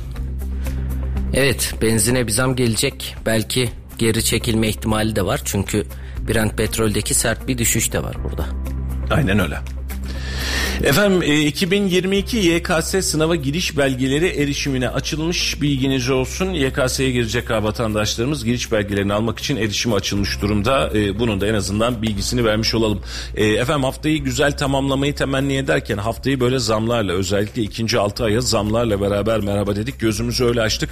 İlerleyen günlerde neyi yaşayacağımızla alakalı gerçekten bir fikrimiz yok ama bugün itibariyle gelen doğalgaza ve elektriğe gelen zamları piyasada enflasyon olarak yeniden hissetmeye başlayacağız. Bu zamlar birazcık acıtacak bizi görünen itibariyle. Dolar ve Euro'daki artışlar bir miktar kendine geldi ama 14 küsür liradan almış olduğunuz doları şu an 16 küsür liradan konuşurken bunu kendine gelmiş olarak hesap ediyoruz. Sadece geçtiğimiz bir ay içerisinde 2 liraya yakın bir zam yaşamış oldu dolar kuru. Bu da zaten toplamdaki oranda %10'un üzerinde bir rakam, %20'ye yaklaşan bir rakamda dolar üzerinde yine bir kur farkı oluşturmuş olduk. Tabii karşılığında ne yaptık? Kur korumalı mevduat hesaplarına karşı borçlanmamızı arttırdık. Beraberinde ülkenin dış borcunu ve iç borcunu totalde arttırmış olduk. Vatandaşın da alım gücünü bir miktar daha düşürmüş olduk. Dolar buralarda kalır mı? Merkez Bankası ile dün yapılan görüşme, Maliye Bakanı, Merkez Bankası Başkanı ve Tayyip Erdoğan'ın yaptığı görüşmenin ana unsurlarında aslında bu vardı. Bunun politikaya dönüşmesi ve müdahaleler söz konusuydu belki de. Belli bir miktar daha Merkez Bankası kontrolünde devam edecek gibi ama sıktığımız zaman da başka bir yerden patlıyor ve ani patlıyor. Bunu daha önce de görmüştük. Bakalım bu dönemde bununla alakalı neler yaşamış olacağız. Ama gün itibariyle günün açılış rakamlarında çok ufak bir gerileme ile beraber dolarda 16.39, euroda 17.56 gibi bir rakamla güne başladığı para piyasaları işlemlerini gerçekleştirmiş oldu. Efendim bugün 1 Haziran ve çarşamba, haftanın ortasındayız. Haber mi var? Evet. Alalım. Son bir haber var. Tabii onu da aktarmış olalım. Veda edecektim. Buyurun. Dün İçişleri Bakanlığı bir genelge yayınladı. Bundan böyle Türkiye'ye girişlerde Covid-19 test sonucu aranmayacak. Pandemiyi bitirmişiz artık, evet. Türkiye'ye girişlerde de. Gurbetçi vatandaşlarımız da geliyor. Şimdi akrabalar gelirken işte Covid-19 testim ne olacak falan diye düşünen de varsa bundan böyle Türkiye'ye geliyorsanız eğer Covid-19 testi yaptırmanıza gerek yok. 19'da kaldı efendim. 2'deyiz, 22'deyiz yani şu an. 19 bitti, 22, aradan 3 yıl geçmiş. Pandemi etkilerinde toparlamış olduk. Efendim 1 Haziran'dan hepinize yeniden selam olsun. Yayınımızın artık sonuna geldik ve yeni yayınlarda görüşmek üzere diyeceğiz. Ne zaman yeni yayınlar? Yarın. Yarın sabah yine Allah'tan bir mani çıkmazsa sabahtan geleceğiz. Saat 9'a kadar size zamları, sevimsiz haberleri sevimli hale getirmeden olduğu gibi aktarmaya ve yorumlamaya devam edeceğiz. Kızdırdıysak, sizin sevmediğiniz şeyler söylediysek kusurumuza bakmayın. Biz yayınımızı sürekli takip edenler için her tarafa eşit mesafede ve mümkün olduğunca vatandaş tarafından, evet bir tarafımız var mı? Var. O tarafımız da milletin tarafı. Millet tarafında olan yayıncılığımıza devam edeceğiz ve devam da ediyoruz. Yeni ve güzel haberler gördükçe size ulaştırmaya, sizle paylaşmaya devam ediyoruz ama algımızla oynayan haberleri, cebimizle oynayan haberlerin üzerini kapatamıyoruz. Gözümüzü kapatamıyoruz. Yok sayamıyoruz. Bunun için üzgünüz. Siyaset şu an itibariyle önümüzdeki bir seçimden bahsetmiyor. Bir sonraki yılki seçimden düşünsene. Yani Haziran'da yapacağımız bir yıl var seçime. Bu kadar süreç içerisinde biz siyaseti seçim odaklı değil, millet odaklı konuşmaya da devam edeceğiz. Sürçülisan ettiysek efendim hepimiz için affola. Yarın yine aynı saatlerde burada olacağız. 91.8 Radyo Radar'da olacağız. Bizi Radyo Radar 918 Instagram ve Facebook hesaplarından da takip etmeyi ihmal etmeyin. Buradan da bildirimlerimizi, haberlerimizi, canlı yayın bildirimlerimizi yaşıyoruz. Mesela radyodan dinliyorsunuz efendim, arabadan ineceğim ne yapacağım, bir bakıyorsunuz Facebook'ta yayın var, bir bakıyorsunuz Instagram'da yayın var, hiçbir şey olmadı. Radyo Radar, Radyo Radar.com'da da yayın var. Bunlardan da bizi takip etmeye, izlemeye devam edebilirsiniz. Kendinize iyi bakın, yarın yeniden görüşmek üzere efendim, hoşçakalın.